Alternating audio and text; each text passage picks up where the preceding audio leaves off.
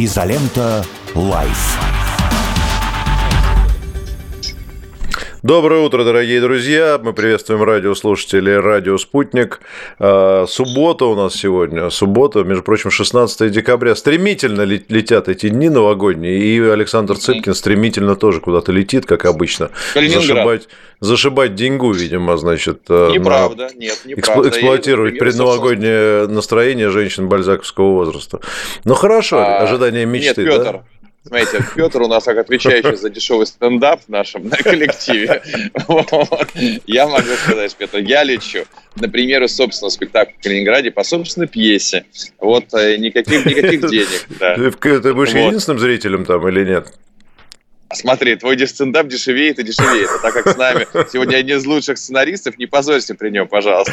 Я, наоборот, отличие... пытаюсь как-то, может быть, чтобы меня позвали какую-нибудь репризу написать когда-нибудь. Не надо тебе. Шут... Шутку, шутку, может быть. Что ты читаешь мои рассказы со сцены, этого хватит тебе для кармы. Давай, представляй гостя. Давайте к делу. Давайте к делу. Андрей Золотарёв у нас в гостях. Сценарист, не знаю, писатель, ну, вот Цыпкин писатель, Андрей сценарист, но сценарист сериала «Слово пацана», вот, который, конечно, безумно популярен, вызывает много дискуссий. Андрей, очень рада вас видеть. Большое спасибо еще раз, что вы согласились принять приглашение Александра Цыпкина. Несмотря на его псевдоизвестность, редко кто соглашается, когда он куда-нибудь кого-то да. приглашает. Смотри, вот, только... Петр продолжает позориться. Я просто соскучился по тебе, Александр. Смотрите, дайте я немного дополню, потому что Андрей Золотарёв — это человек, который ничего не делал, взял, написал «Слово пацана» и стал известен. Это не так. двадцать лет он уже на Олимпе. Ну, допустим, тринадцатая клиническая, триггер. Подожди, с чего-то началось, какой-то очень большой проект, я забыл, мы только что делали. «Моя прекрасная няня», да, когда-то давно было. «Моя прекрасная няня» когда-то давно, двадцать лет назад. Нет, топовый известнейший проект, это потом еще скажешь что-то. Недавно он получил российскую премию сценарной «Диалоги в кино» за тринадцатую клиническую, и недавно получил ТЭФ, если не ошибаюсь, за «Триггер», да, по-моему? Так и есть, вот он вот. даже, вот в кадре, вот он там, сейчас я не знаю, видно его, ага. вот он, на вот, пианине. Все, все видно. Ну, конечно, Оно. давай посмотрим правде в глаза. Жизнь разделилась на «до» э, «Слова пацана» и «после» «Слова пацана», потому что жизнь нашего всего кинематографа разделилась на «до» «Слова пацана» и «после» «Слова пацана». А, это так это вот уже... что, что теперь представляет только как сценарист «Слова пацана». Просто все остальные заслуги, они куда-то канули в болото. Да, при том, так что и... там были серьезные вообще заслуги. Ну что, Петр, давай, ты, у тебя есть, кроме шуток, твоих вопросы какие-нибудь?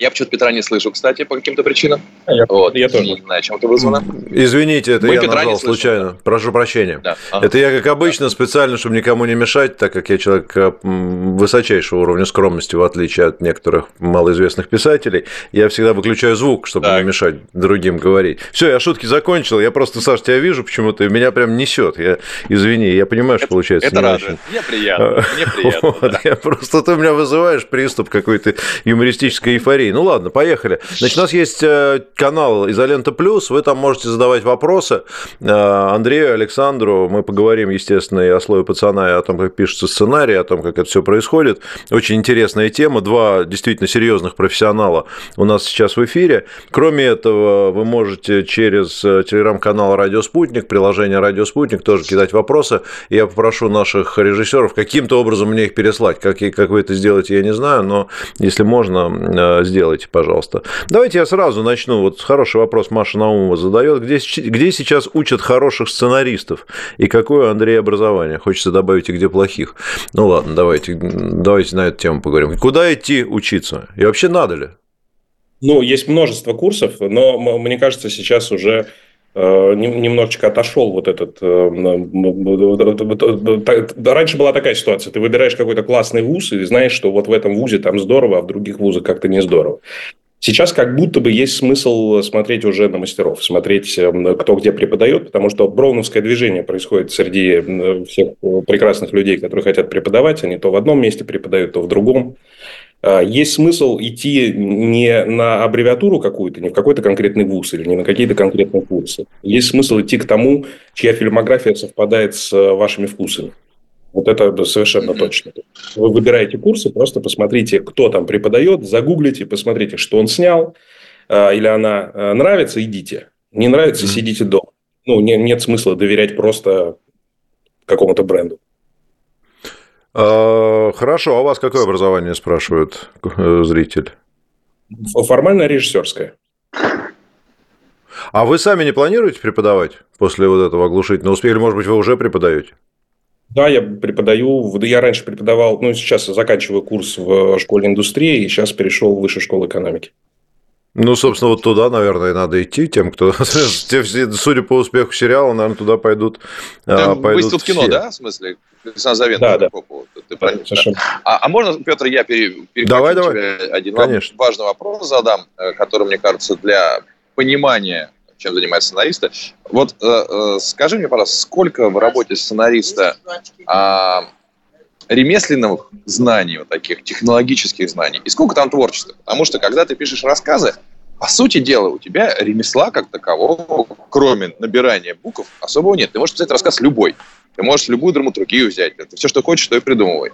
В сценарном деле все-таки это другое. Правильно я понимаю? Ну, вот это, я понимаю, расскажи ты со своей точки зрения. Все правильно. Да, так и есть. Это, ну, наверное, это похоже на музыку. Вот здесь э, творчество – это как раз э, то, что мы называем слухом. Mm-hmm. Ремесленного очень много в сценарном мастерстве, значительно больше, чем в писательском мастерстве. Mm-hmm. Но существует горизонт событий, за которые нельзя прорваться, если ты только на ремесле. Mm-hmm. Можешь доживать, скажем, там сериалы Б-класса писать на ремесле можно. Прорваться куда-то дальше без таланта уже очень сложно. А, а талант какие... – это умение истории создавателя? Талант – это что-то, что нельзя писать ну, просто ТЗшечками и ТУшечками. То есть мы не можем объяснить методом, там, вот есть первый, второй, третий акт, здесь нужно поворотное событие, здесь мидпоинт. Вот эти все вещи – это ремесленные штуки. Проблема в том, что в сценарном мастерстве все то, чему можно научиться из учебников и лекций, это относится к ревизии текста. Вот мы что-то написали, и мы пытаемся разобрать, а где у нас проблема. И ни один э, учебник не расскажет, как писать. Ну, просто его нет. Нет, нет такого, что вот как бы все люди, которые говорят, что там вот на двенадцатой минуте должно произойти это, а на четырнадцатой это, они да, все проклятые еретики. Это все ерунда. А все остальное имеет отношение только к ревизии. Спасибо. Да, Петр?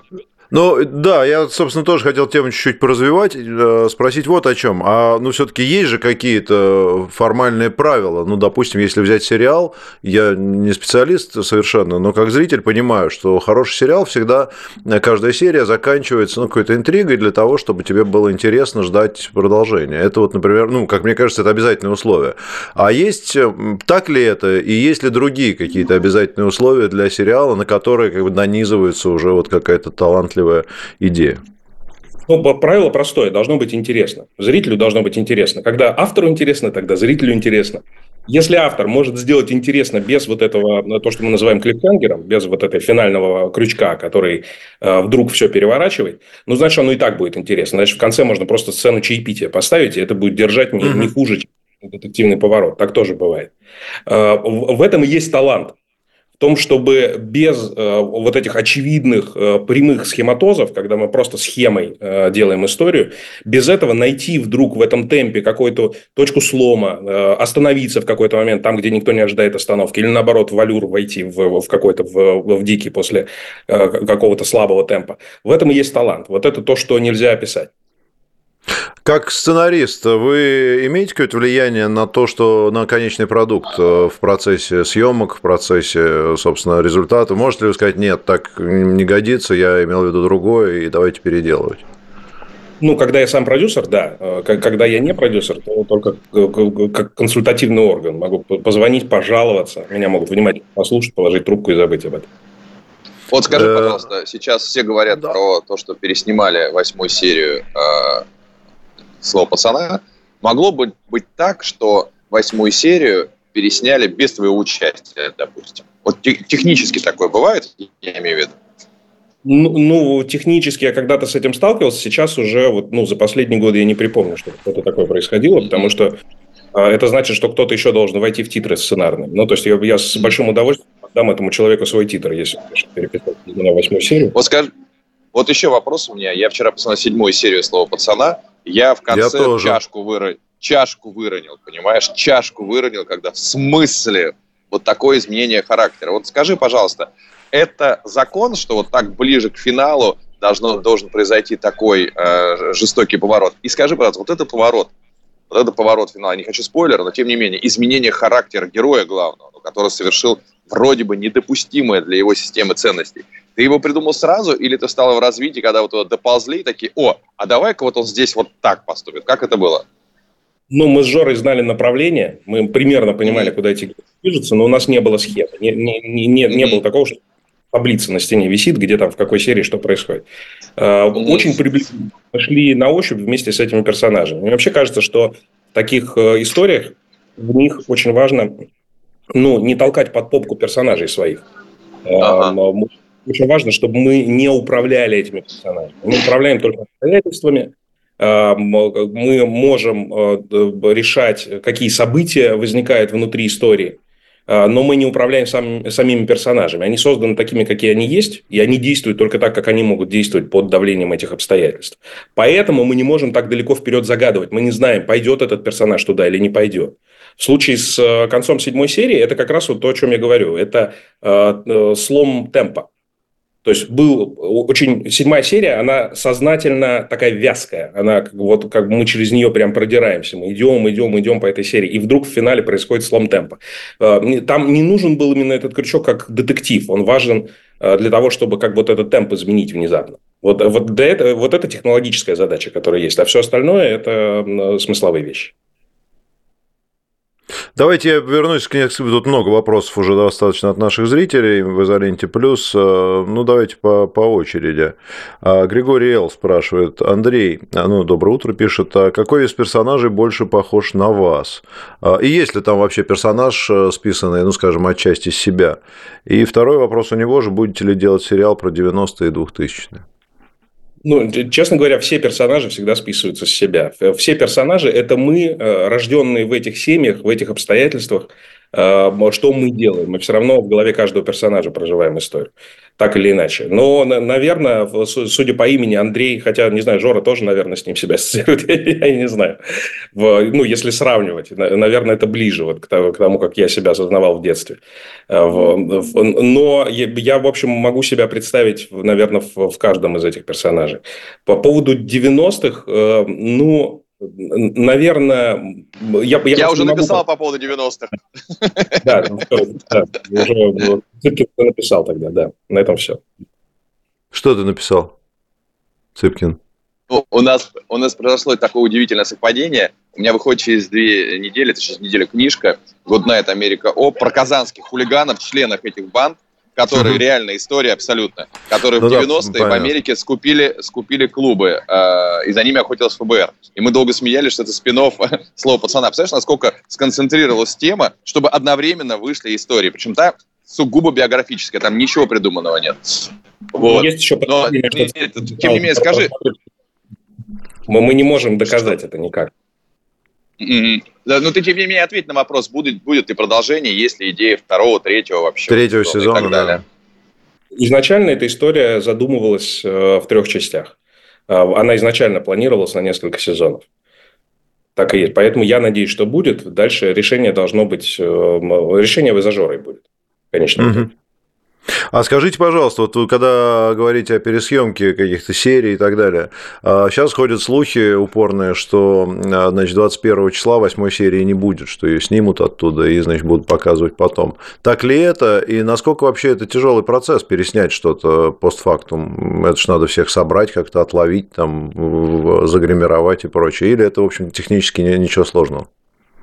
Ну, конечно, это сложный процесс. Во-первых, все артисты и все службы, все департаменты сами очень любят этот сериал. И здесь только вопрос желания. Если хотят, найдут время, приедут и снимутся.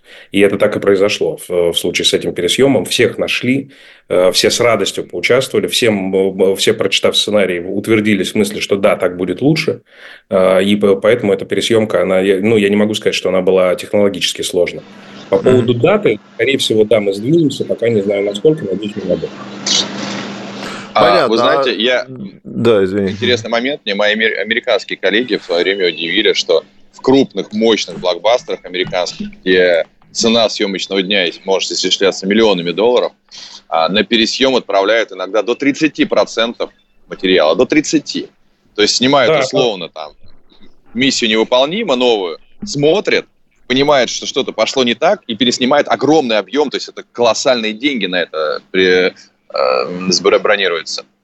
Абсолютно точно. Более того, иногда эти деньги тратятся даже просто на стоп. Не, не просто на пересъем, а на то, чтобы посмотреть, что сняли. То есть они снимают, снимают, потом встают в стоп, продолжают платить деньги всем, всей этой аравии людей, все эти миллионы долларов. Э, и просто отсматривают материал, думают, что с этим, с этим делать, что оставить, что переснять. Э, и, да, и даже если они продолжат снимать то же самое, все равно в этот стоп потратятся деньги. Да, это такая технология. Э, ну, давайте еще пару вопросов задам из... от наших зрителей, пока есть такая возможность. Дмитрий Захаров, наш хороший друг Дмитрий Захаров. Что хотел сказать своим произведением автор подросткам тринадцати-четырнадцати лет? С чем они должны уходить от телевизора после просмотра фильма? Ну, там стоит маркировка восемнадцать плюс, и, честно говоря, мы ничего не хотели сказать подросткам тринадцати лет.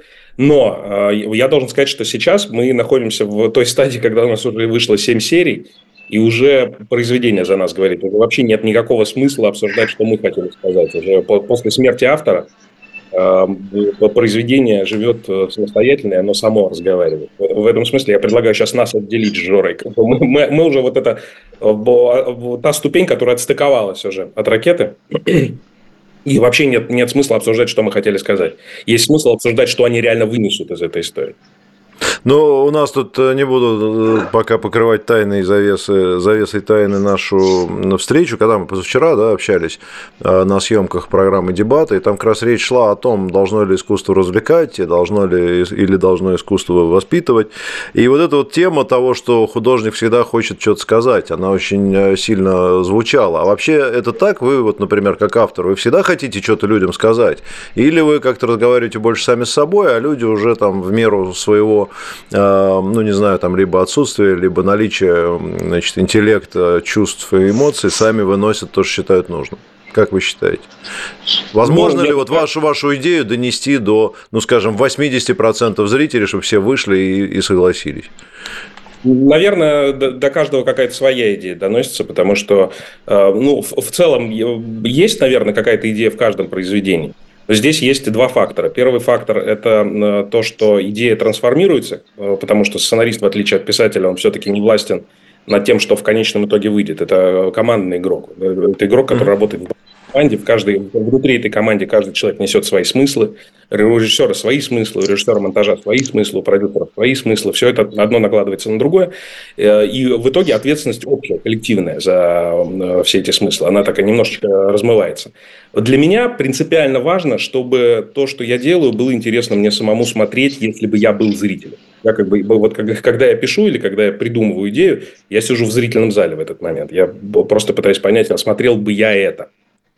Потому что, не, не потому, что я такой самовлюбленный, что я пытаюсь только для себя все делать, а просто потому, что я не могу влезть ни в чью другую шкуру. Я, ну, мне кажется, ложью пытаться думать за людей, которыми мы не являемся. Вот как бы вот какие-то там я это не буду смотреть, а вот какие-то условные там другие люди из Полинезии сядут и посмотрят.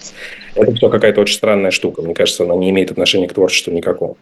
А вторая вещь – это то, как происходит доставка этих смыслов в головы зрителей, потому что она там трансформируется в зависимости от их культурного кода, от обстоятельств, в которых они находятся, от психофизического состояния, от миллиона других факторов. И здесь мы тоже не властны. Это настолько штука субъективная, что, ну, наверное, по дороге там процентов семьдесят теряется и доходят какие-то свои собственные смыслы. Угу. Было бы интересно, если можно, расскажите о том, как вообще процесс работы вашей строится над сценарием технически. Сколько человек этим занимаются? Чем вы вообще занимаетесь? То есть вы один раз сели, написали, отдали и получили деньги, и, и, и все?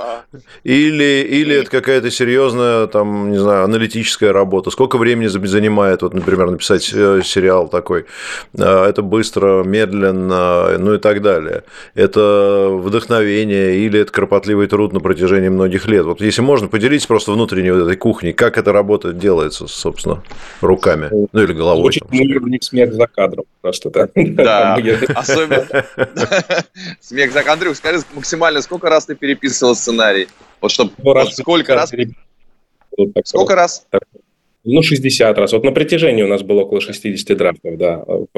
шестьдесят драфтов, ребят. шестьдесят драфтов переписанного сценария. Я максимум переписывал свой рассказ, ну, раз шесть-семь. Сценарий у меня тоже был переписанный драфт, там, раз тридцать, наверное, бывало. И первый раз это... А, давай, все, Андрюха, извини, я просто посмеялся, давай ты. Да, да, это, вот, это все, что надо знать о нашей боли. Ну, с каждым сценарием индивидуально происходит, нельзя сказать, что есть какая-то... Ну, сейчас, если я скажу, как в среднем, это будет средняя температура по больнице. Ну, давайте формат. Конкретно про слово пацана, сколько вы над ним работали? Слово пацана мы где-то потратили около четыре-пять месяцев на так называемый ресерч, на то, чтобы изучить сам этот феномен, поковыряться во всем этом, поговорить с выжившими участниками, с полицейскими, бывшими милиционерами, и со всеми, кто имеет к этому отношение, и проникнуться этой историей, и понять, как это все там работало, узнать все эти mm-hmm. правила. И после этого мы довольно быстро написали. То есть, я, я честно говоря, сейчас вот не поручусь за точность, но ну, в районе там, трех месяцев, наверное, заняло написание э, самого сценария. Причем это было а довольно... Вы... Не могу сказать, что мы прям каждый день этим занимались. А вы когда говорите вот... «мы», это сколько человек? Мы – это я и Жора Крыжовников. И mm-hmm. у нас еще Роберт Гараев. Mm-hmm. А вот скажите, пожалуйста, там очень много ну, разного рода таких каких-то шуток, мемов, как-то, не знаю, афоризмов там всяких, ну, смешные моменты всякие. И это приходит, это коллективное творчество? Или вы где-то собираете? Откуда это все берется? Или это какой-нибудь один есть остроумный человек, который все это придумывает? Потому что многие из них носят исторический характер, и там же очевидно, что, ну, такое ощущение, что они берутся из жизни, причем явно той жизни, в которой многие и зрители сегодняшние, да и вы, наверное, в силу возраста, может быть, а может и были, черт его знает. Это личный опыт или это сбор по крупицам где-то? Ну, и так, и так. Вообще, на самом деле, когда мы пишем драму, мы даже, ну, шутки лезут все равно, когда ты что-то делаешь такое, ну, неизбежно они лезут, потому что ты чувствуешь, что здесь место для шутки, или придумалась какая-то реплика забавная, и ты ее туда вставляешь, или обстоятельства забавные, но потом мы все это вычеркиваем. То есть, как, как технологически происходит. Сначала пишется, как э, Бог на душу положит, вот просто как оно идет. Потом вычеркиваются все шутки, и смотрится текст, потому что проблема в том, что шутка, она мешает восприятию, она мешает здраво увидеть, как бы работает сцена или не работает. Кажется, что шутка классная, сцена работает, на самом деле нет, просто шутка камуфлирует отсутствие драматургии, так часто бывает. И вот потом, когда уже все вырезано, вот тогда они добавляются сверху. Угу. Конечно, нет никакого отдельного ну, да. человека. А берутся они, ну, я так понимаю, из совершенно разных источников, да? Они ниоткуда не берутся, они также возникают, как и текст в процессе написания. То есть, нет такого, что мы там отдельно занимаемся усмешнением каких-то текстов. Если это родилось и это находится в правильном месте сейчас, оно там остается. Но специально мы, конечно, ничего не усмешняем. Ну что ж, хорошо. Как... Да, у нас просто тридцать вопрос секунд сейчас до, до новостей. Мы а, давайте... а ты можешь, Андрюх, еще дальше остаться с нами? У тебя есть время а? еще дальше остаться? Да, да, еще мы сейчас после новостей еще поговорим. Да. Много вопросов, которые надо задать тут от зрителей, и у нас, собственно, есть. Вот, так что мы сейчас прервемся на новости. Александр пообщается с плачущим ребенком в аэропорту, видимо. Вот. А мы в, перерыв... мы в перерыве продолжим в интернете, но я поберегу вопросы все-таки для второй части, потому что это очень интересно. Андрей, еще раз хочу сказать вам огромное спасибо, что вы к нам э, присоединились. Ну, а пока новости у нас на Радио Спутник. Возвращайтесь. Продолжим разговаривать со сценаристами. Life.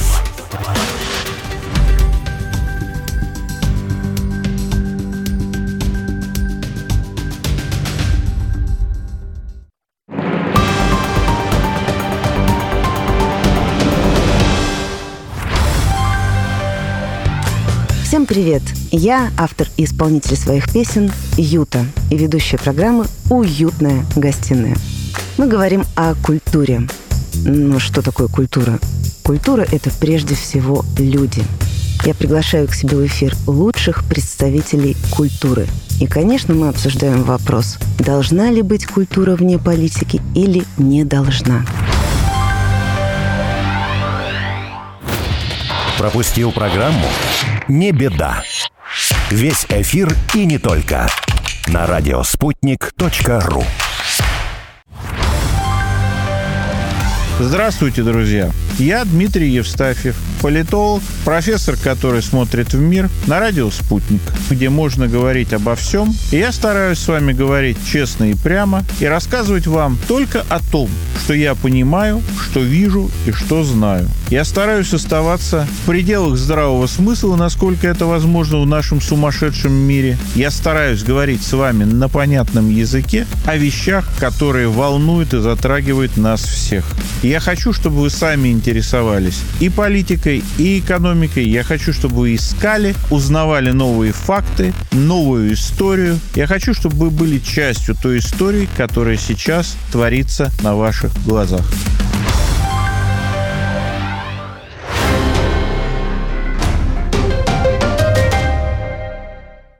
Телефон рекламной службы «Радио Спутник». Плюс семь четыре девять пять девятьсот пятьдесят шесть ноль шесть пять. «Радио Спутник». Новости.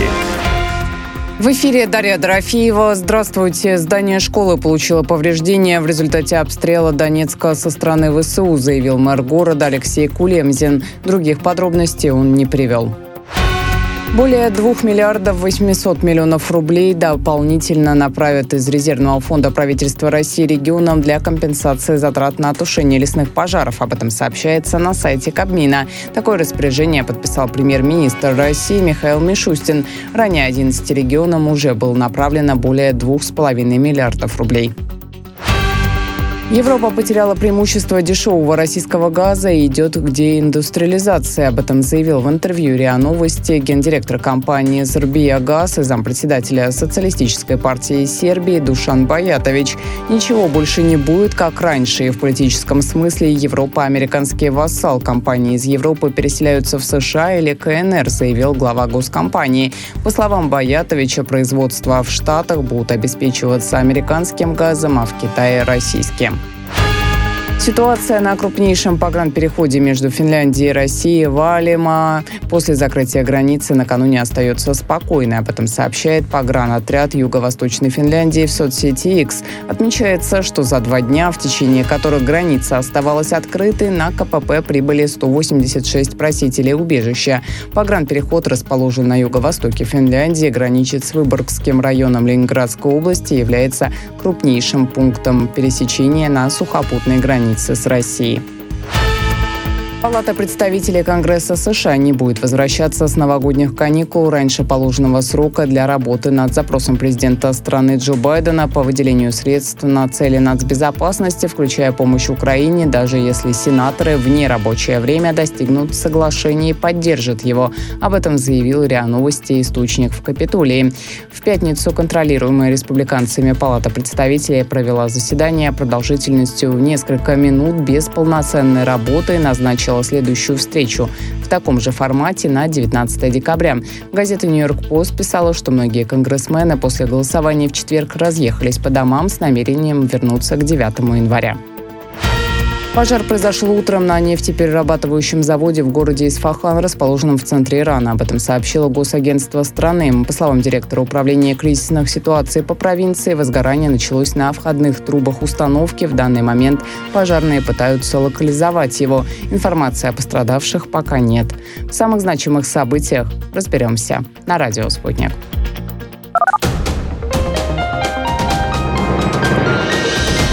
Следующий выпуск новостей на «Спутнике» менее чем через полчаса.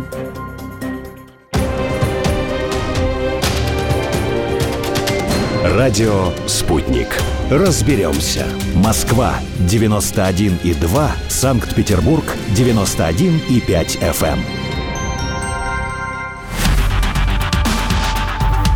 Изолента Life. Снова доброе утро, дорогие друзья. Продолжаем наш разговор с Андреем Золотарёвым, сценаристом, автором бессмертного, уже теперь совершенно понятно, произведения «Слово пацана. Кровь на асфальте», замечательного сериала, который мы обсуждаем вот Нет, буквально каждый убить, день. Убить, может, не вышло, правильно, да, все верно.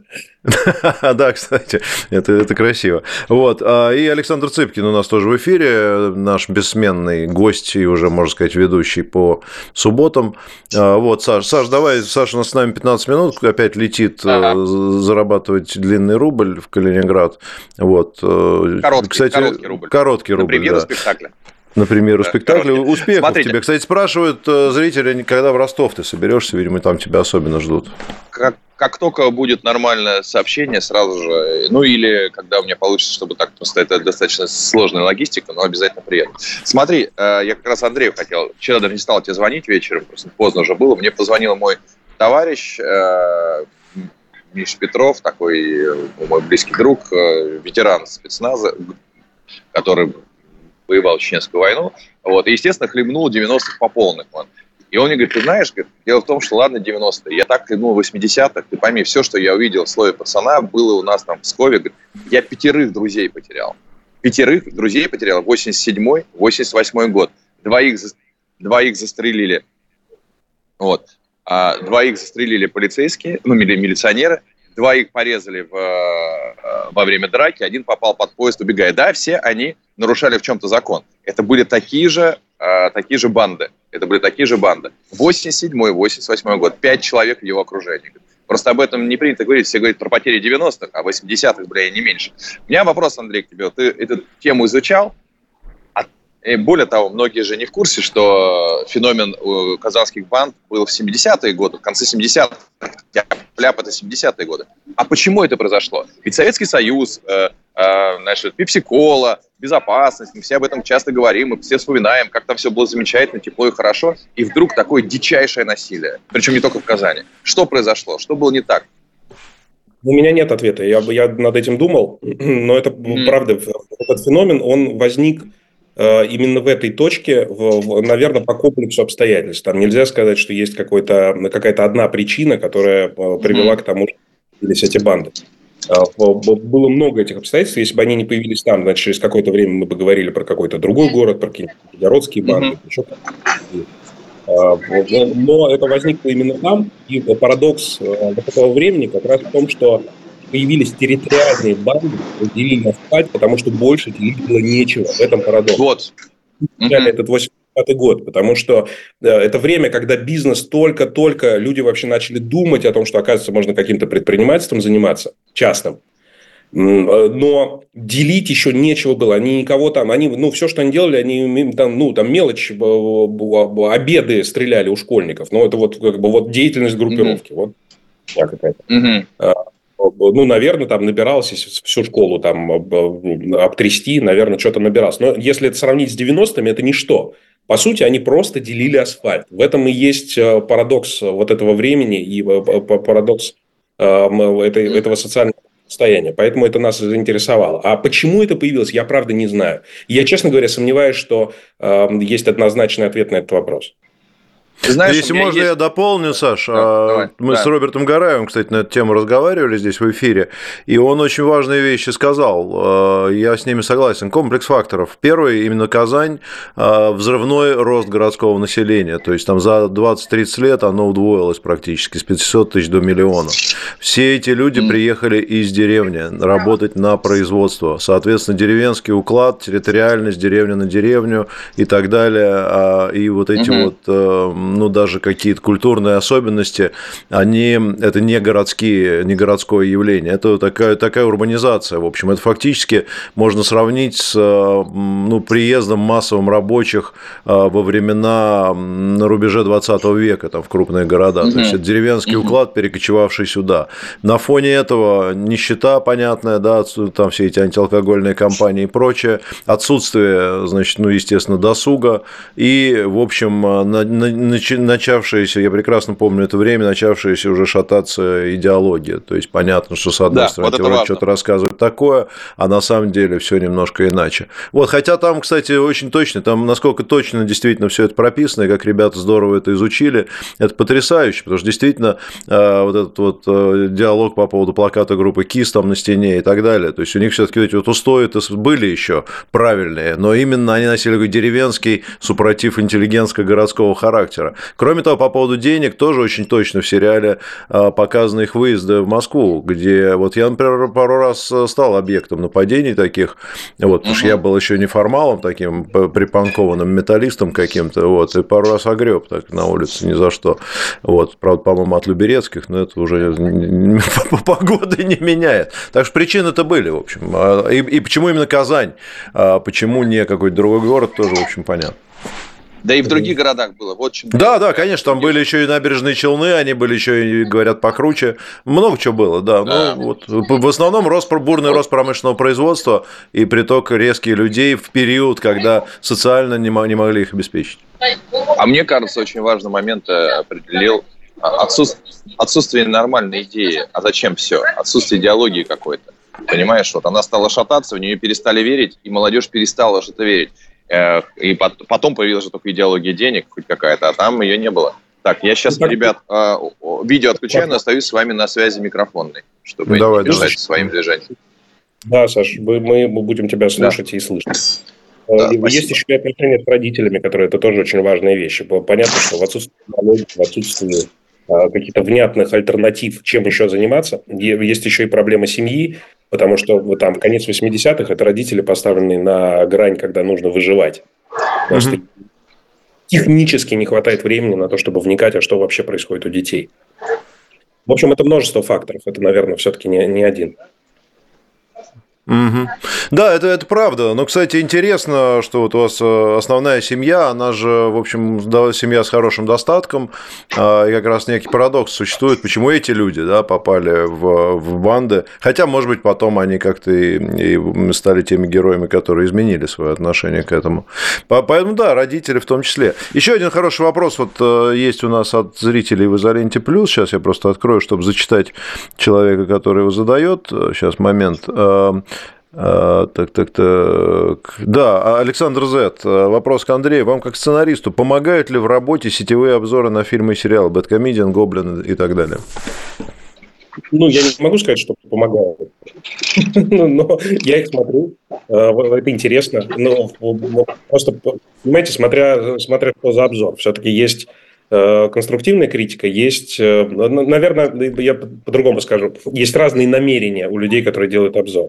Есть одни намерения, это просто хайпануть на э, истории, которая собрала много зрителей, это одна история, это никак не помогает. И есть другое, когда это детальный обзор с, с, с, с попыткой э, понять, где есть нарушение логики, где есть удачи и неудачи. Ну, вот это, наверное, да, помогает. Нет.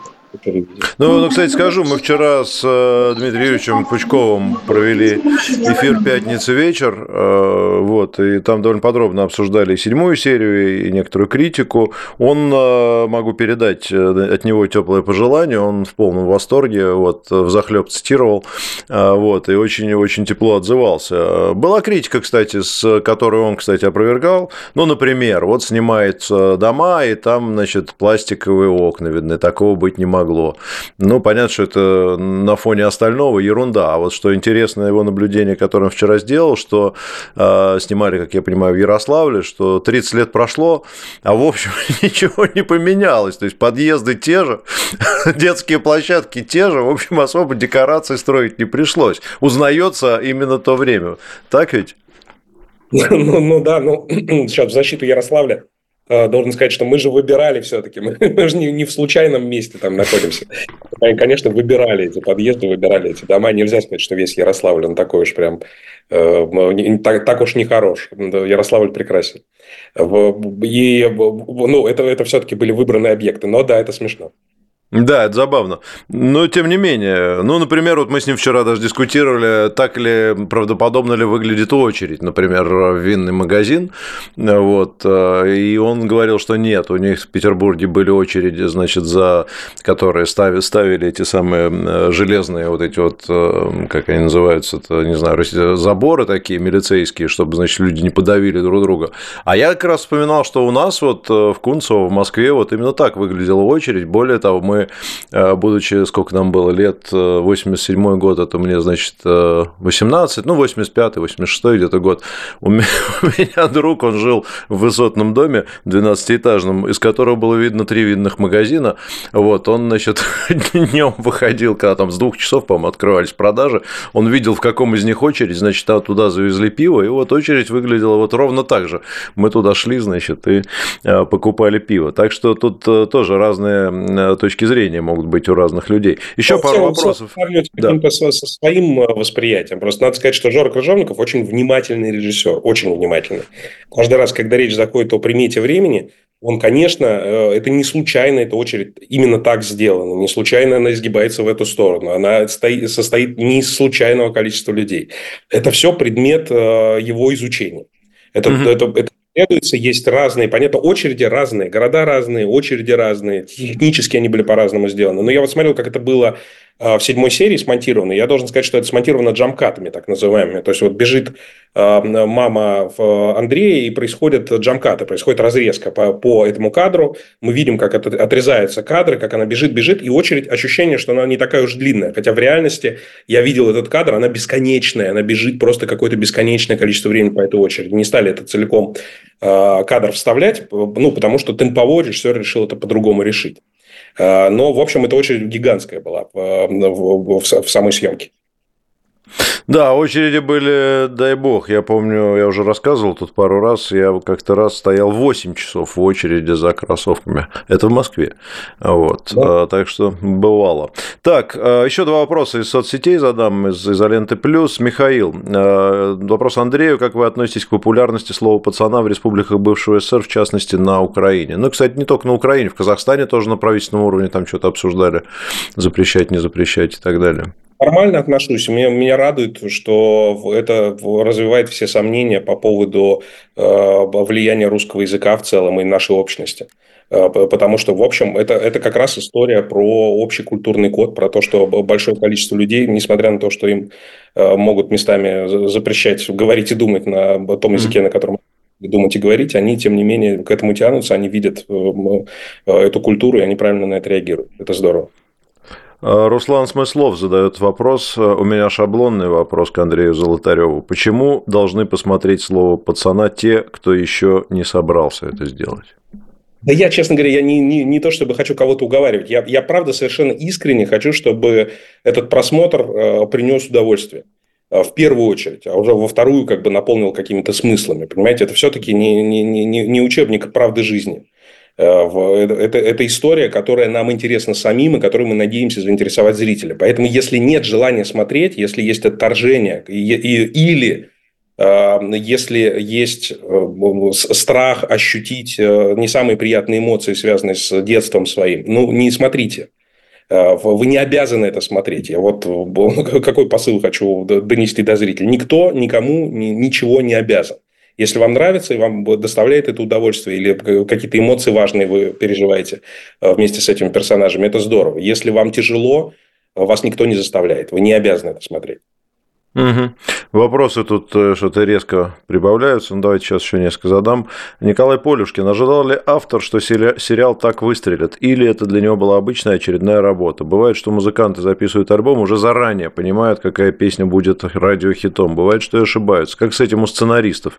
Ведь написать можно одно, а режиссер переделает другое. Но тут, я понимаю, вы вместе работали, так что, наверное, было чуть иначе.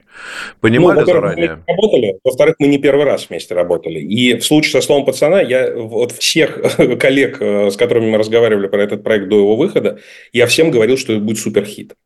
Потому что мне так казалось. Но вот, это, вот этого результата никто даже не мог ожидать. Потому что, когда я говорю суперхит, я не имел в виду такие показатели. Они уникальны. То есть, этого, этого нельзя было ожидать, потому что Ну, «Слово пацана» посмотрели все, у кого есть глаза, в общем, и, и, по, по большому счету. Там не так много людей не посмотрело. И мы не могли этого ожидать, конечно, никак. Угу. Григорий Эрл, а как вы придумали вставить легендарное слово «чушпан»? Оно появилось сразу от консультантов. Мы когда разговаривали, я первый раз, когда услышал, даже не понял, что это такое, я не знал этого слова. Мне объяснили, что это значит. То, что у нас оно не было в ходу, в Москве никто не говорил «чушпан». Угу. И, ну, пацан, понятно, это как бы всероссийское известное слово. А чушпан мы не знали, что это значит. Чушпаны – это местные эндемики. Mm-hmm. Поэтому мы поняли, что это такое. Нам, нас это заинтересовало, показалось, что это интересная примета региональная, и мы его поставили. Ну, кстати, интересно, что для меня это слово не стало незнакомым, видимо, потому что я в восемьдесят седьмом восемьдесят девятом году служил в армии, там было много разных людей из разных регионов, и слова там, ну, чмошник, чмураган, чухан, чушпан, они как бы вот все в одно какое-то складывались, и, в общем, их много вариаций таких вот из разных регионов. Это, кстати, очень интересно, очень интересно, когда ты с ребятами из разных регионов проводишь время, ты набираешься столько, такое количество знаний насчет того, где как кого называют. Ну да, но феноменально сейчас, насколько оно популярно. Тут уже, не знаю, отдельный сериал надо снимать, мне кажется. Слово «чушпана» какое-нибудь. Кто-то справится без нас, мне кажется, сейчас через какое-то время.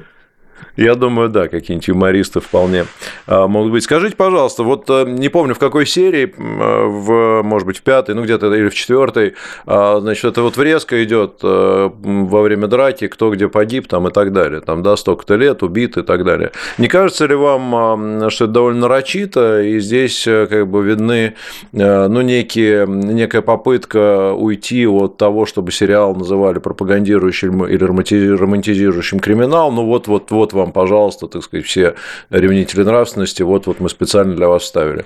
Это так или это не так, и зачем это сделано? Да, это нарочито, но это сознательно нарочито. Мы сознательно добивались именно этого эффекта. Сделано это было еще, когда мы это писали. То есть, mm-hmm. это, не, это не на монтаже. Сделано это было сделано. То есть, это не позвонили сверху после первой серии и сказали, вы что, с ума там сошли? Нет, может быть, кому-то позвонили, я не знаю, мне не звонили. Я, я, если, если кому-то позвонили, он должен был сказать, ребята, да мы уже все сделали, просто подождите пятой серии. Ну, это было сделано в сценарии еще заранее, и это можно увидеть... даже как это снято. Если вы обратите внимание, там все время стоп-кадр, герои практически смотрят в кадр в моменте, когда это происходит, и затем есть склейка на Володю, который тоже стоит и смотрит как бы чуть-чуть, на, на, ну, он буквально на микроградус мимо кадра смотрит, почти в кадр, что очень не характерно вообще для персонажа, там практически проламывает четвертую стену. Ну, то есть, это сложно было сделать уже на монтаже, потому что если бы этого материала не было, мы не могли бы так это сделать. Да, но сделано, кстати, здорово, и очень здорово сделано, что потом уже читать невозможно, насколько быстро это все идет. Это сделано красиво и профессионально, здесь вопросов нет. И, и, в общем, тоже один из эпизодов вот меня лично он тронул. И я вот, кстати, сериал оцениваю, я уверен, что многие зрители также именно по эмоциям. Не потому, как там здорово показали костюмы или, или какие там подъезды вот, знакомые, вот, а действительно эмоции, потому что сериал, ну, как минимум, раза два-три за серию, он тебя заставляет либо затаить, да, либо уронить чашку, как Цыпкин, либо там что-то еще. Ну, в общем, струны души-то прямо так он, конечно, цепляет. Вот. Ну да, и плюс... Я должен а? сказать, что вот все, все, все эти костюмы и декорации, это как раз и работает на эмоции. Единственная причина, по которой э, появляются в кадре интересные, правильные костюмы и аутентичные декорации, это заставить зрителя погрузиться в эту историю, испытать это, эти эмоции. Ничего другого не нужно этим людям. Они декорации делают не для того, чтобы просто санки висели на стене, а именно для того, чтобы мы испытывали эти эмоции, чтобы мы поверили в то, что мы находимся в этом времени. А вот, вот Вадька, кстати, задает вопрос, наш постоянный подпи... модератор, собственно, наш, да, партнер «Изолента». Задам вопрос от подписчика «Изолента». А кто работал с костюмами, в кавычках, почему в кавычках, непонятно, и антуражем? Кто-то есть отдельно ответственный за это все, или это тоже работа вашего режиссера была? Это, нет, вообще кино – это работа многих цехов, так называемых. Есть у нас mm-hmm. цеха, департаменты, которые распределены. Отдельно есть художник по костюмам, есть отдельно художник по свету, есть отдельно художник, который занимается декорациями, художник-постановщик. Это все разные цеха. У них у всех, когда мы говорим художник, это подразумевает, что есть глава цеха, и есть еще люди, которые ему подчиняются, которые вместе с ним это все выстраивают. Это большой департамент отдельный. Вообще кино делается очень большим количеством людей, там несколько сот человек, которые все это выстраивают. Это сложный процесс технологический. Но именно, ну, скажем, детали одежды, как они одеты, как выглядят, как причесаны и так далее, это какой-то один консультант или это тоже целая группа людей, которые вот это все обсуждают и, значит, все прорисовывают? Несколько консультантов, группа художников по костюму, глава цеха художника по костюму, потом утверждение у режиссера происходит каждый раз. Он приходит, говорит, вот такие пуговицы, нет, нужны другие, окей, унес, принес другое или на выбор оставил. И так по каждому персонажу, включая даже массовку. Это очень-очень сложный, кропотливый труд. Угу. Ну, хорошо, а вот э, какие-то эпизоды, ну, скажем, э, ну, не знаю, ну, например, вот милиционер бьет, э, так сказать, э, Андрея, по-моему, да, валенком, э, кирпичом, который валенок э, засунут. Вот это откуда пришло знание? Это консультант или это ваша, ваш личный опыт или что это? Вот подобные вещи откуда? Это действительно было такое, это правда? Ну, милиционер меня бил, но не, не, не кирпичом, не валенком. Поэтому, да, это, наверное, кого-то из либо Жоры, либо Роберта. Я, честно говоря, уже не могу вспомнить, от mm-hmm. кого конкретно. Но не от меня. Да, и, кстати, от Дмитрия Юрьевича особое восхищение у него вызывает разговор о фильме «Робокоп». Вот, когда, значит, он блогирует. Там было больше, это еще порезано. В сценарии там было, отдельно был аттракцион, потому что я это помню по своему детству. У нас, ну, видиков ни у кого не было, но был такой аттракцион. Ты выходишь во двор, и какой-то пацан что-то посмотрел, он говорит, так, пацаны, там, короче, такая история. И начинает весь фильм пересказывать. Сначала до конца, и собирается толпа, и все слушают, потому что нет никакого другого варианта узнать, что там, собственно, происходило в этом фильме. Это такое окно в какой-то новый мир, и мне до такой степени нравится этот аттракцион. У нас этого много было. В... Ну, там целые... Я сейчас не буду прям буквально пересказывать, что было, но там были целые блоки с тем, как эти пацаны себя ведут на... во время... сборов, что они конкретно говорят, и там вот о фильмах там было довольно много. Хорошо, что Жора все это в итоге порезал в сценарий, потому что, ну, это, это темп бы сбивало, но это комедийный аттракцион большой. Да, ну, кстати, большая часть той культуры, действительно, я тоже прекрасно это помню, и первые видеосалоны, и вот эти пересказы, это, конечно, потрясает, это просто отдельный жанр, вот, это совершенно точно, но там, конечно, замечательно, что заканчивает разговор, но, в принципе, тоже мусор. Он говорит, убивает плохих, хороших, там, хорошим помогает, плохих убивает, но... В общем, вывод делает соответствующий. Ладно, еще пару комментариев. Во-первых, благодарности очень много, и я присоединяюсь к благодарности, потому что действительно это выдающаяся работа, и потрясающая по совершенно разным параметрам и э, критериям. Ну, вот Анастасия, кстати, задает тот же вопрос, который я уже задал по поводу дат гибели э, героев. Э, э, Яна Искра, хороший вопрос. А не планируете ли отдельно потом выпустить вырезанные сцены? Кстати, это было бы любопытно, наверное. Ну, не знаю, да, наверное, надо у Жоры все-таки спросить. Я, я, mm-hmm. я бы так не делал. Мне кажется, это сбивает все-таки...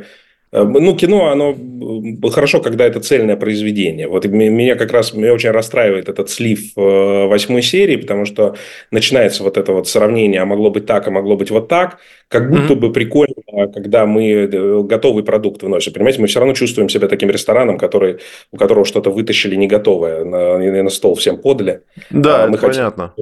Чтобы, чтобы, чтобы все пробовали ровно то, что мы и старались приготовить. Поэтому сырое, потом показывать обрезки, а вот обрезки лука, а вот здесь картофельная шелуха у нас, ребята, осталась. Ну, не знаю, зачем это. Ну, это чисто коммерческая обычная история, потому что люди хотят... От, отсюда же все эти бесконечные обзоры. Я сейчас заходишь в любую, так сказать, соцсеть, там афиша «Слово пацана», и какой-нибудь умник что-нибудь про это рассказывает. И это сразу собирает огромное количество просмотров. Ну, так и есть. Вот. Так что, ну, это, мне кажется, обратная сторона популярности. Ну что, мы радиоэфир заканчиваем потихоньку. У нас тридцать секунд осталось. Вопросы вроде бы я все задал от всех наших зрителей. У меня еще вопросов куча, но не будем Андрея мучить. ведь и так, в общем, довольно долго и обстоятельно он на все ответил. Надеюсь, приоткрыл глаза тем, кто хотел немножко окунуться в кухню сценария, написания сценария, работы над фильмом. Тяжелый труд, но, мне кажется, результат того стоит. Еще раз, Андрей, огромное вам спасибо, и Жоре спасибо, и всем, ребят, всем, кто работал, без исключения. Вы огромное дело сделали. Вот, спасибо вам за это. Андрей Золотарёв, автор сценария «Слово пацана. Кровь на асфальте», был у нас в эфире, а сейчас новости на радио «Спутник».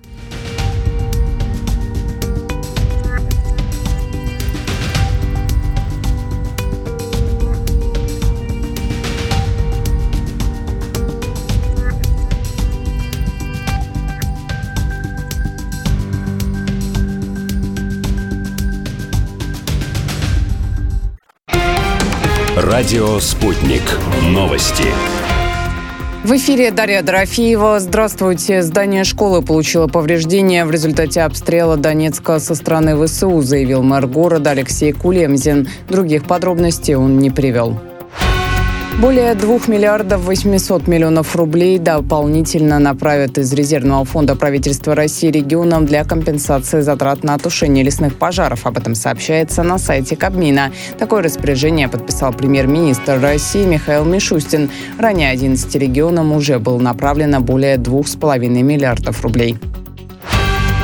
Европа потеряла преимущество дешевого российского газа и идет к деиндустриализации. Об этом заявил в интервью РИА Новости гендиректор компании «Сербиягаз» и зампредседателя Социалистической партии Сербии Душан Баятович.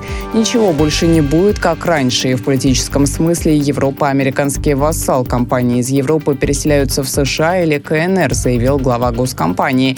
По словам Баятовича, производство в Штатах будут обеспечиваться американским газом, а в Китае – российским. Ситуация на крупнейшем погранпереходе между Финляндией и Россией Валима после закрытия границы накануне остается спокойной. Об этом сообщает погранотряд Юго-Восточной Финляндии в соцсети X. Отмечается, что за два дня, в течение которых граница оставалась открытой, на ка пэ пэ прибыли сто восемьдесят шесть просителей убежища. Погранпереход расположен на юго-востоке Финляндии, граничит с Выборгским районом Ленинградской области, является крупнейшим пунктом пересечения на сухопутной границе с Россией. Палата представителей Конгресса США не будет возвращаться с новогодних каникул раньше положенного срока для работы над запросом президента страны Джо Байдена по выделению средств на цели нацбезопасности, включая помощь Украине, даже если сенаторы в нерабочее время достигнут соглашения и поддержат его. Об этом заявил РИА Новости источник в Капитолии. В пятницу контролируемая республиканцами Палата представителей провела заседание продолжительностью в несколько минут без полноценной работы и назначила следующую встречу в таком же формате на девятнадцатое декабря. Газета «Нью-Йорк Пост» писала, что многие конгрессмены после голосования в четверг разъехались по домам с намерением вернуться к девятому января. Пожар произошел утром на нефтеперерабатывающем заводе в городе Исфахан, расположенном в центре Ирана. Об этом сообщило госагентство страны. По словам директора управления кризисных ситуаций по провинции, возгорание началось на входных трубах установки. В данный момент пожарные пытаются локализовать его. Информации о пострадавших пока нет. В самых значимых событиях разберемся на радио «Спутник».